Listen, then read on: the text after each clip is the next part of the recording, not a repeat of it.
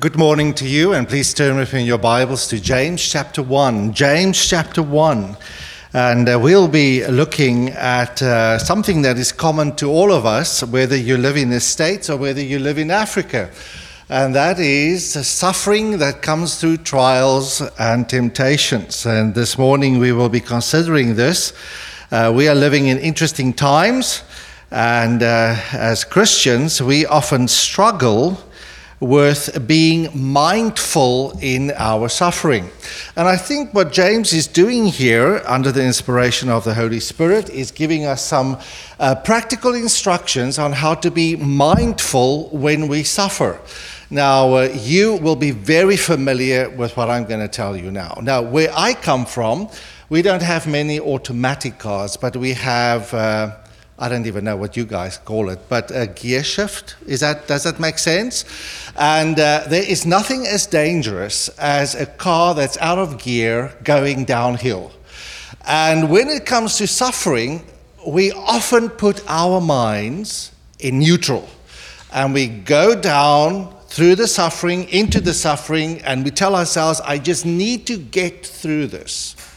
This text, however, tells us that there is great benefit in suffering with our minds in gear, mindful suffering. We need to have our minds in the Word of God. We need to be informed about what God is doing, and we need to follow what the Lord is instructing us to do. So, in this text, we all know about James, and some say he was a cousin of the Lord, some say he was a, a brother of the Lord, and, but it's James writing to a Jewish audience, and we will see the Jewishness of the text very soon. So, as I come to this text this morning, just to kind of get ourselves prepared and comfortable in our seats, I want to explain to you the way God sees suffering. I want to explain to you, you, the way God uses suffering and how He wants you to participate with Him in your suffering. We also got to consider how we ought to look at um, the right responses in suffering and of course how we can prepare ourselves for suffering. Now, one of the worst things to do when you suffer is arriving at the suffering unprepared. And so we need to prepare ourselves beforehand for suffering because it is going to come. You'll also note in the text, and we will read it soon, that he's speaking to believers. So, what he's doing here, he is talking to the saints, those who have been saved by Christ through the perfect work, the personal work of the Lord Jesus Christ and for them to suffer in a way that will be part of them working out their salvation. Um, Philippians 1 says, Work out your salvation with fear and trembling, for it is God who is at work in you. So when we suffer, we know it is part of that process of being conformed to the perfect sufferer, the Lord Jesus Christ we are to work it out, and this is what God is working in us, in our suffering. Now, there are different kinds of suffering, and we are all familiar with the suffering. And when you over 60, you would have seen a variety of that. You would have experienced suffering because of the deeds of others. You would have been in situations where you might have been overwhelmed things people did to you, or perhaps the consequences of your own sin has brought suffering for you and for others. Let us read our text. James chapter 1. James, a bond servant of God and of the Lord Jesus Christ, to the twelve tribes who are dispersed abroad, greetings. Consider it all joy, my brethren, when you encounter various trials knowing that the testing of your faith produces endurance. And let endurance have its perfect result, that you may be perfect and complete, lacking in nothing. We're talking about trials. We're talking about suffering, and when we come to the Bible, there are many examples of suffering. And uh, yes, the world is suffering, unbelievers suffer, but here it is directed to believers that we are uh, going to experience hardships and trials and difficulties an example of this is found in 2 Corinthians 6, verse 4. You don't have to turn there. It is the Apostle Paul, a servant of the Lord, who is experiencing much suffering because he is in the service of God. Just listen to the kind of suffering he is experiencing. Now, this is physical, physical suffering. Afflictions, hardships, difficulties, beatings imprisonment, mob attacks, labors, sleeplessness, hunger. In 2 Corinthians 11 20, uh, 23, he continues and he talks, uh, uh, he kind of embroids on the suffering and he talks about beatings without number. And you kind of start seeing there's a, there's a way the servant of the Lord here is, um, is suffering. Now, very often when we get into the church, people complain about their suffering. So I have coined a phrase. And I would say to those who are in the church who are suffering, show me your wounds. Uh, show me the wounds. Show me how you have been suffering for serving the Lord, doing His will. Paul adds to the sufferings by his frequent journeys. Some he arrived in towns, and sometimes he had to flee out of them. Uh, dangers of rivers, robbers, countrymen, vicious Jews Gentiles, dangers from the Gentiles, dangers in the cities, dangers in the wilderness, dangers at sea among false brothers. But there's a second kind of suffering that I think all of us are very familiar with. Perhaps you haven't been left on the open sea for a, na- a night or two, but you certainly would have been, uh, you've had the kind of non physical suffering that Paul describes as well. And again, he describes it as a believer. He says in 2 Corinthians 4 7, we have this treasure in earthen containers so that the extraordinary greatness of the power will be of God and not of ourselves. And then he goes on and he explains this non physical suffering. Perplexed. You just don't know something's happening and you cannot place it. Perplexity, despair, persecution, abandonment, just having a sense of being left alone, struck down, destroyed. Have you experienced any of this? Are you currently experiencing difficulty?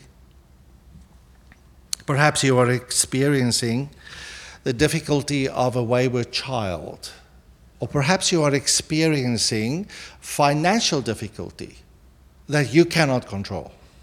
Perhaps you are experiencing an illness. Perhaps you are experiencing a constant illness that just no one seems to get to the bottom of what the cause is of this. I want to encourage you this morning that uh, just as you experience this, there are many others experiencing this with you, and perhaps you have come to the place where you've experienced this difficulty and you have responded in ways different than the text.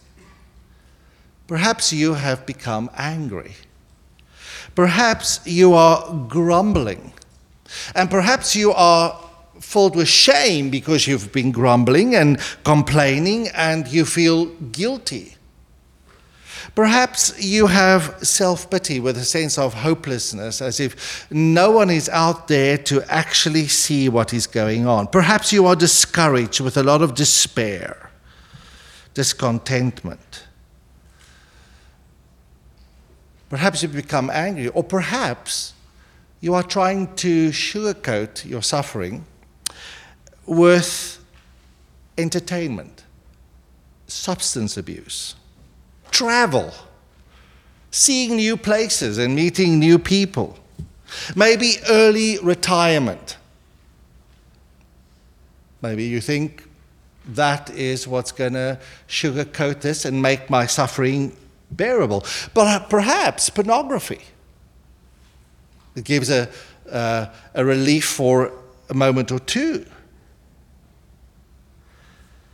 Maybe medication. Or maybe you are just stoic. Stiff upper lip, you endure it, you go through it, and you plead, Can I just go through this as quick as possible? This text tells us there's a better way to deal with our sufferings, with our trials. There's a biblical way in which God wants us to endure and, and go through what we cannot avoid. The whole issue of suffering, we cannot avoid it. The Lord Jesus Christ himself said in John 16, In this world you will have trouble. And not just here and there. As believers, we will have trouble. I love the phrase that Barnabas in the book of Acts told to he, he encouraged the Christians with this message. This was an encouragement. It's through many trials that you need that you need to endure that you will enter eternal life. How's that for an encouragement? So this is not something you and I can control. So who controls our suffering? Well, the devil has been blamed for much of that. And uh, there are even formulated prayers by some designed in order to put him in his place, to bind him. And you often hear that when you are among Christians, and Christians forget that the devil is God's devil. And God uses his devil the way he wants to use him and the way he used him in Job's life. The devil is on a leash. The devil cannot do what he wants to, or just as he thinks what he can achieve in the life of a believer? No, but the Lord is in the business of using evil and turning it for good.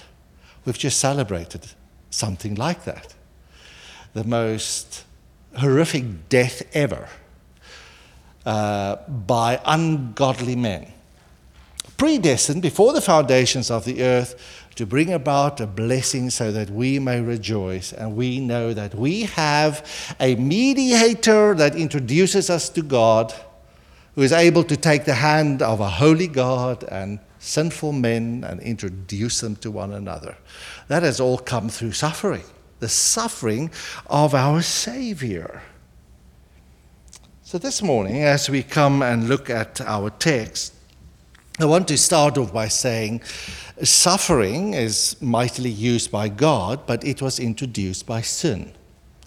When our representative in the garden sinned, he took the whole of humanity into sin. And uh, all of us are born in a state of sin, and suffering is part of that. Nature, as beautiful as your trees are, uh, in a few weeks' time, you're going to see that even they have been subjected to futility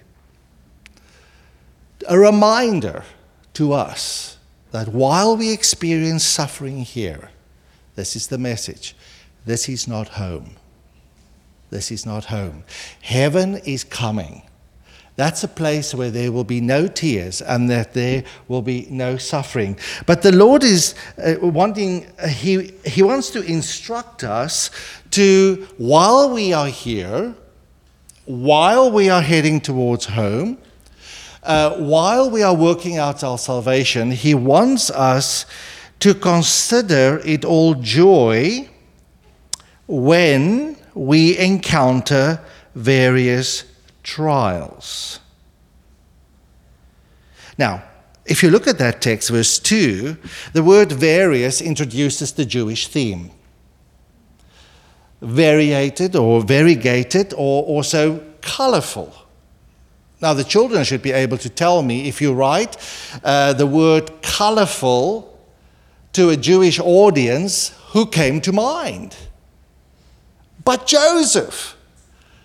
So, the Jews have experienced and they knew about the suffering of Joseph and the incredible salvation that was locked in, in, in his suffering. If he didn't go down to Egypt, which was brought about through suffering, his brother selling him uh, to be a slave, and for 24 years or so he was there feeling forgotten and forsaken. If he didn't go down to Egypt, the people of God wouldn't have been redeemed from hunger. Which brings us into this point that your suffering at this moment has got a redemptive possibility if you suffer right. Now, parents, uh, you know how impatient we get when we suffer difficulties. What do we demonstrate to our children? What do we show them when we go through difficult? Sometimes we raise our voice. Sometimes uh, we, are, we are certainly not like Joseph very often because uh, uh, we are just, we want to throw the suffering off. We, we don't want it. But the point is, in, in considering all joy, you need to consider the benefit that exists for suffering. And one of those benefits, and is a biblical example of that, is described for us in the book of Philippians. Um, Paul writes to the Philippians, and he says in verse 12 of chapter 1 Now I want you to know, brethren, that my circumstances, and they were not good. Okay, he was, he was chained to a soldier. He couldn't even go to the bathroom. He had to be taken there.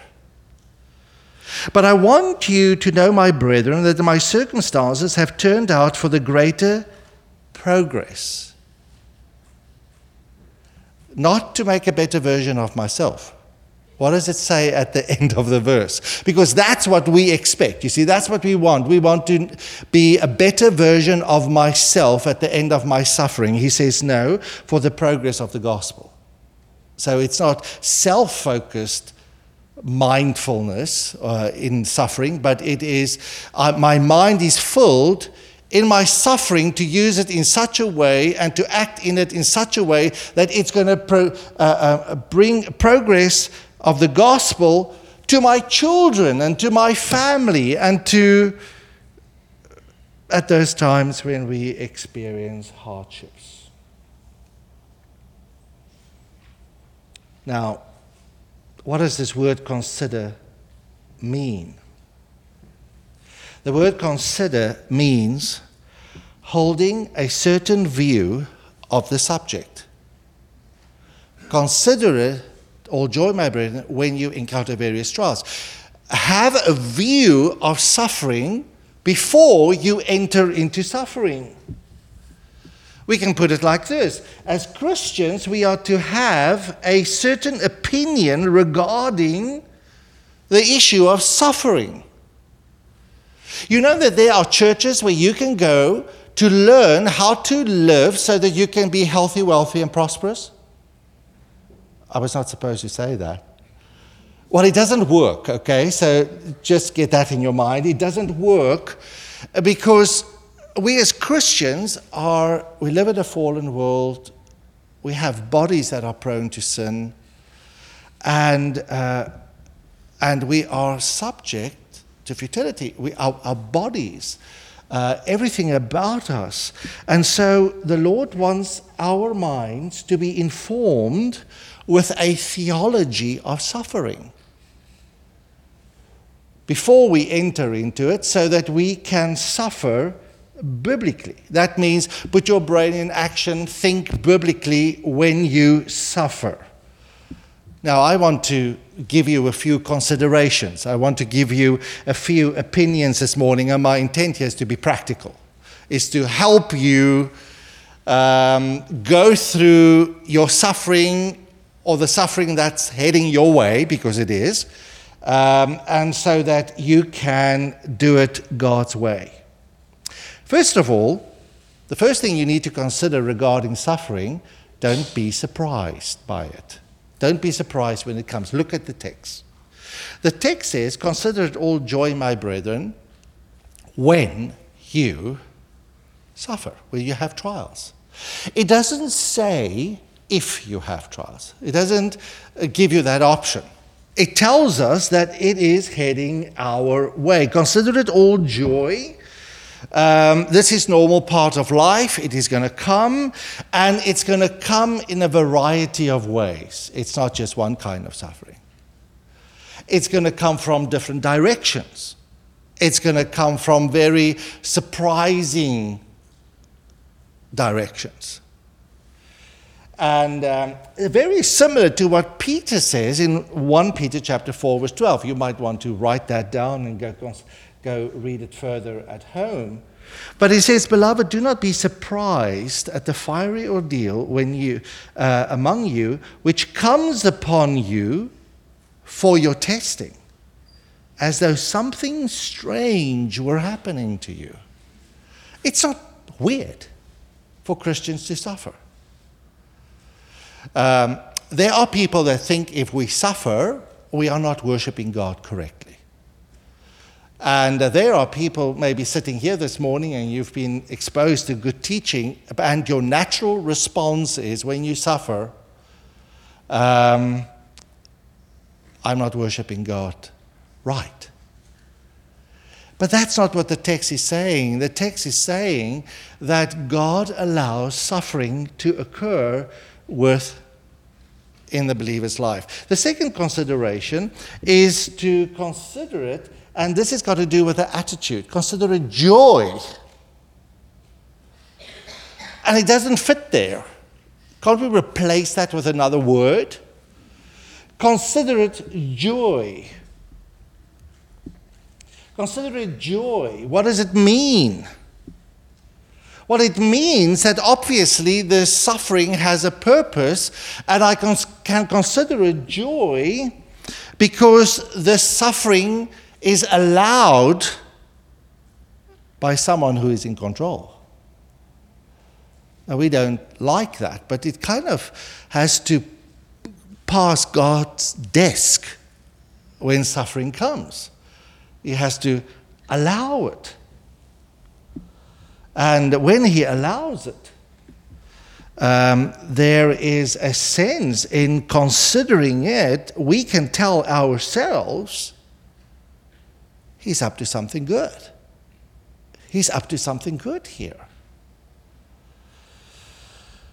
Now, when we suffer, we are prone to look at God in our suffering through our difficulty.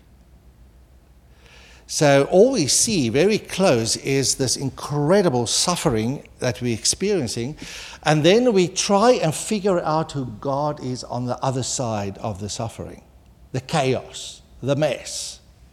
That's one way, but it's not a biblical way. If we are to, to consider a joy, what we should be doing is we should be looking at our suffering, the chaos, through God. And the moment I look at my suffering through God, it is a different picture. Have you studied the attributes of God? That He is gracious and merciful and full of compassion and long suffing? And that is who He is constantly. And this is a loving God in the midst with us who promises, I'm never going to leave or forsake you. I can, con- I can consider a joy. Another temptation that we have, instead of considering it a joy, we see it as an inconvenience. This is just. A, have you heard people yourself say, Why now? Why should it happen now? Why not when next week? Why just before we go on a holiday, this horrible thing is happening? And uh, so we often see it as an inconvenience. And in order to see it as joy, we need to change our view of seeing it as an inconvenience into uh, seeing it as an opportunity. Here is an opportunity for me to see the deliverance of the Lord.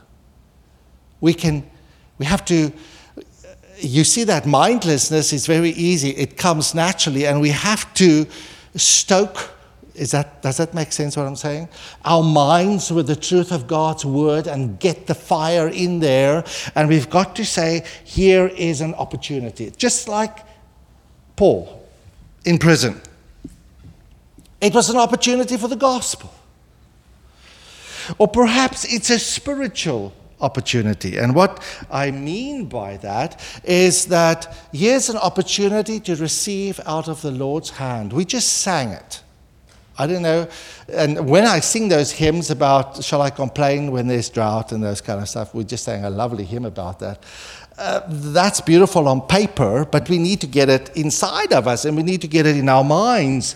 But here it is, considering as an opportunity, uh, we can consider it as something coming from the Lord. Just listen to Peter write on suffering.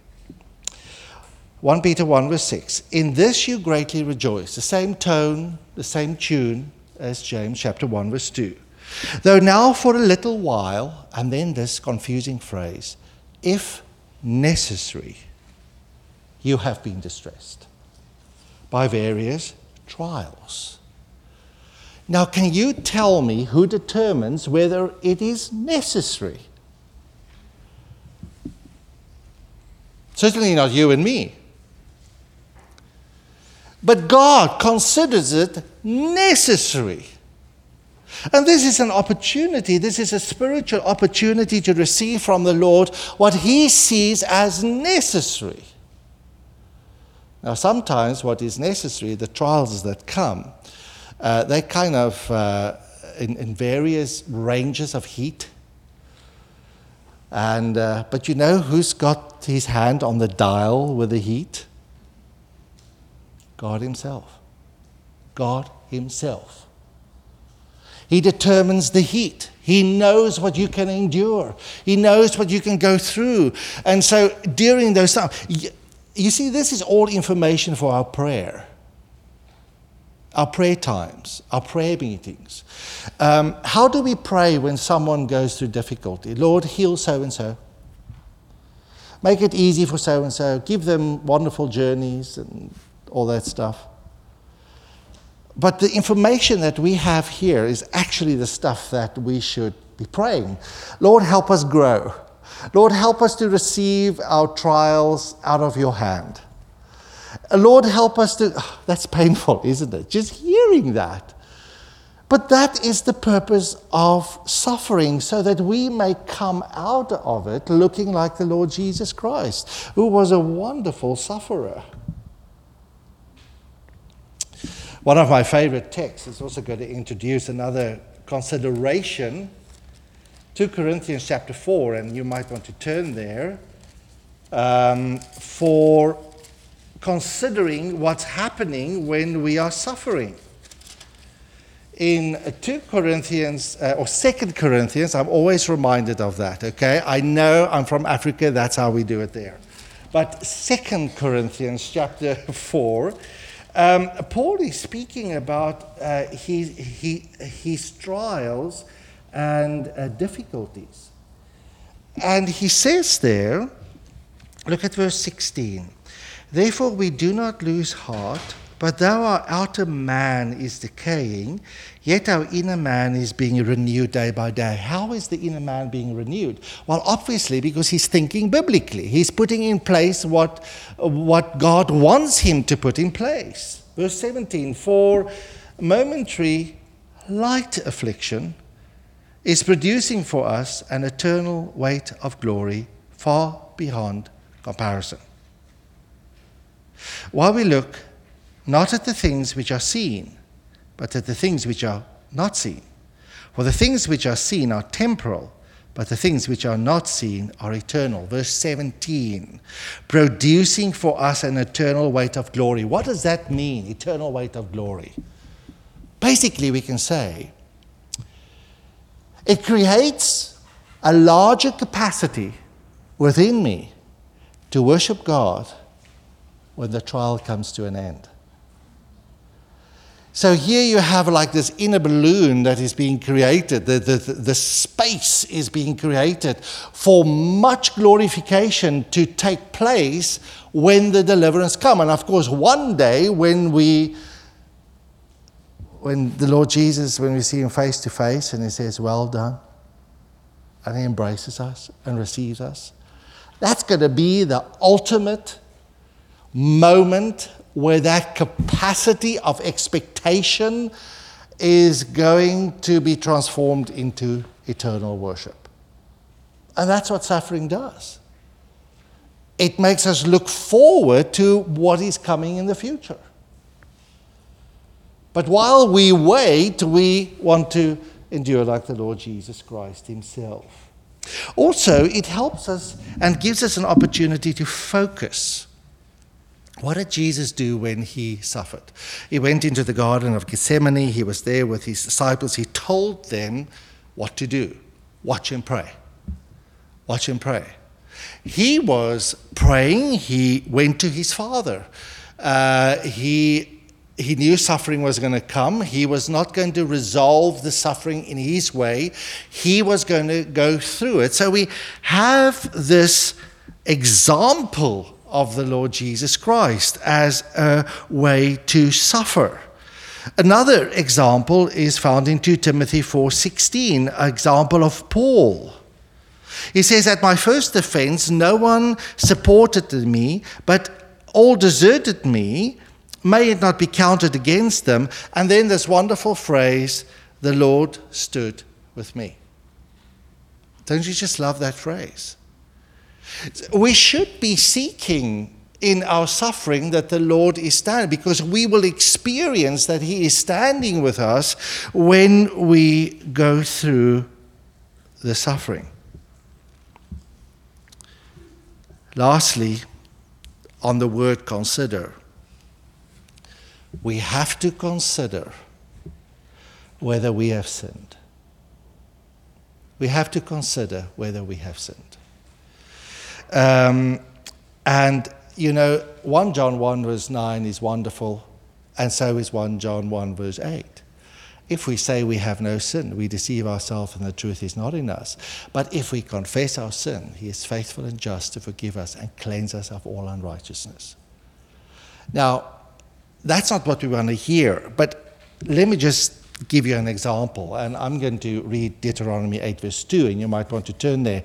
But suffering, when, the, when it puts the pressure on us, it kind of brings things out that we were not aware of before. In Deuteronomy 8, verse 2, the Lord speaks to his people and he reminds them and he says, And you shall remember all the way which the Lord your God has led you in the wilderness these 40 years, that he might humble you, testing you to know what was in your heart, whether you would keep his commandments or not. Now, it sounds as if the Lord had to do this so that he could see what was in the, but the Lord is all knowing, and we know that that is not true. But you and I need to be reminded from time to time that when we go through suffering and the heat is on and the pressure is on, what comes out? And that is what the Lord is after. He wants you to know what is in your heart. He wants you to repent. He wants you to change. He wants you to rely upon Him for so that you can change in that area. I'm going to give you a minute, uh, uh, no, not a minute, three seconds to evaluate what comes out of your heart. And if you don't know, ask your wife. And if she doesn't know, ask your children. They will tell you what comes out of your heart when you suffer. How, how do they observe this? Are you living with a, a, th- a good biblical theology of suffering? Well, God wants to do that. Which brings us to the second part of the sermon, and then we'll be done. What is God up to in the suffering? We've considered all these things, and there's already an overlap here. But look at verse 3. There's certain things that we can know. Know this that the testing of your faith produces endurance. The testing of your precious faith produces endurance. So, a faith that doesn't give up, but a faith that continues and endures. And verse 4 and let endurance have its perfect result, so that you may be perfect and complete, lacking in nothing.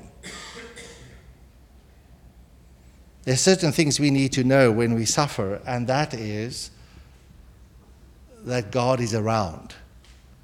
He said to his disciples, He said, You are able, you know that summer is here when you see the green appear on the fig leaves or on, on the fig tree. When we suffer as Christians, we can know that the gardener is in the garden. And whenever you have a beautiful garden, you have some pruning and you have fertilizing. And he is in the garden and he is cutting away and to produce a greater harvest and a greater result. And it is good for us to know that when we suffer, uh, that we shouldn't practice spiritual deism. You know, deism is the, the, God created the world and then he left the world to tick by itself. He doesn't intervene. Uh, there are many Christians who, who, who practice spiritual deism. No.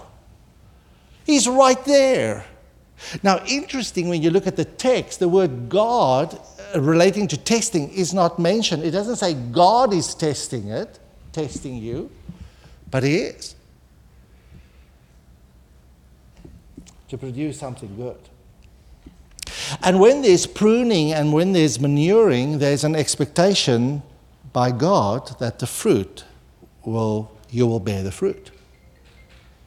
There's great benefit in our suffering. The whole picture of testing is, uh, can be illustrated with the following. I used to live in the most beautiful city in the world, and that is Cape Town. Okay, I don't live there anymore. But there's a harbor, and so ships from all over the world will come and they will put the ship in a dry dock. And then for months they'll be working on the ship and they will scrape off all the rust and replace uh, windows and pieces of steel. And over a period of time, as you walk past, you see, oh, this is beautiful. This is, looks like a new ship. Now, the question is do they test that ship in a dry dock? No, they don't. They uh, fill it with water and then they wait for a really bad day. You know, the Cape of the Storms, have you heard of that expression? That's the place. And then they take it in the open sea to see whether it will be able to endure the storm. They're testing whether this vessel can, can continue. And that's a picture. And that's a reminder for us that when we go through difficulties, God is taking us on the open waters and He's testing us. And if there's work to be done, He's going to take us to the dry dock. It's all in the context of grace, it's all in the context of mercy. So perhaps you have this uh, tendency that um, when you are being tested, that you tell yourself, I'm a victim. You have this victim mentality. These things are being done to me. I cannot believe that my child will do that to me. Or perhaps you have a perishing mentality. I cannot do this. I can't, I cannot endure. No, you can. As a believer, do you know you have the Holy Spirit of God working within you? Do you know that God Himself has His eye on you? He knows all your flaws, He knows all your difficulties, He knows all your afflictions. It's not time to think I'm a victim, it's not time to think I'm perishing, or it's not, I need to get out of this, an escape mentality. But look what the text says so that we can endure so that we can go through. You know, the best way through, uh, the best way for a Christian to get out of a situation is to go through the situation. And that's sometimes very hard. Another purpose that the Lord has is so that we may be complete, lacking in nothing. Only the Lord Jesus Christ is complete, and therefore we can test whether our, our way of suffering is Christ centered. Has your suffering made you more like the Lord Jesus Christ? Or do you have clay here where you live? Clay, soil? What happens when you take a piece of clay and you leave it in the sun? It becomes, goes dead, dry, it cracks, and you, you can't do anything with it. But what happens when you take a candle and you put it in the Georgian sun? It's moldable, isn't it? It is good for us to come at times and evaluate has my suffering made me like hard like clay, or has it made me more moldable? Lord is in the business of molding his people through suffering. I want to close with this text. Often misused, but it needs to be understood. Romans 8, verse 28. We know that God causes all things to work together for the good of those who love God, to those who are called according to his purpose. For those whom he foreknew, he also predestined to become conformed to the image of his Son. All things, not just the good stuff, not just Costco. Okay? Like when I arrive here, we don't have a Costco. I think, man, this is heaven. This must, this will produce the most wonderful fruit. And like after 30 seconds, I realize the opposite. Okay? No. It's all things, the good and the bad, is producing the image of the Lord Jesus Christ. It is said when silver is taken out of the rock, there's 40 parts of lead to one part of silver when it's separated. The silver is placed in a furnace, heated at a very specific temperature and the dross is scooped off. And then they take borax and they put that on, and kind of more trash comes out of the silver. But the silversmith is happy when he can look down and see the perfect reflection of his face in the silver. That is the purpose of the suffering you are experiencing now, and that is the purpose of the suffering that you are going to encounter very soon. For the likeness of the perfect sufferer to be formed within us. Don't waste your suffering. Go through your suffering with your mind in gears, in biblical gears, so that you may be conformed to the likeness of the Lord Jesus Christ. Let's pray together. Father, we thank you for your mercy and grace. We thank you for your word that is very clear. We thank you that you can take um, horrible things and turn them into beautiful things. We thank you that you are at work within us to will and to do according to your purpose. We thank you that as we are gathered here together as Christians, we are familiar with what we hear.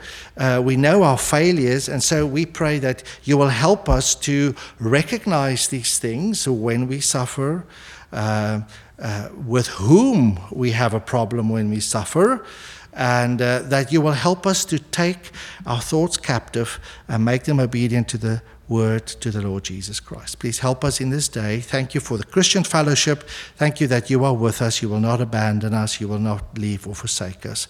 We pray this in Jesus' name. Amen.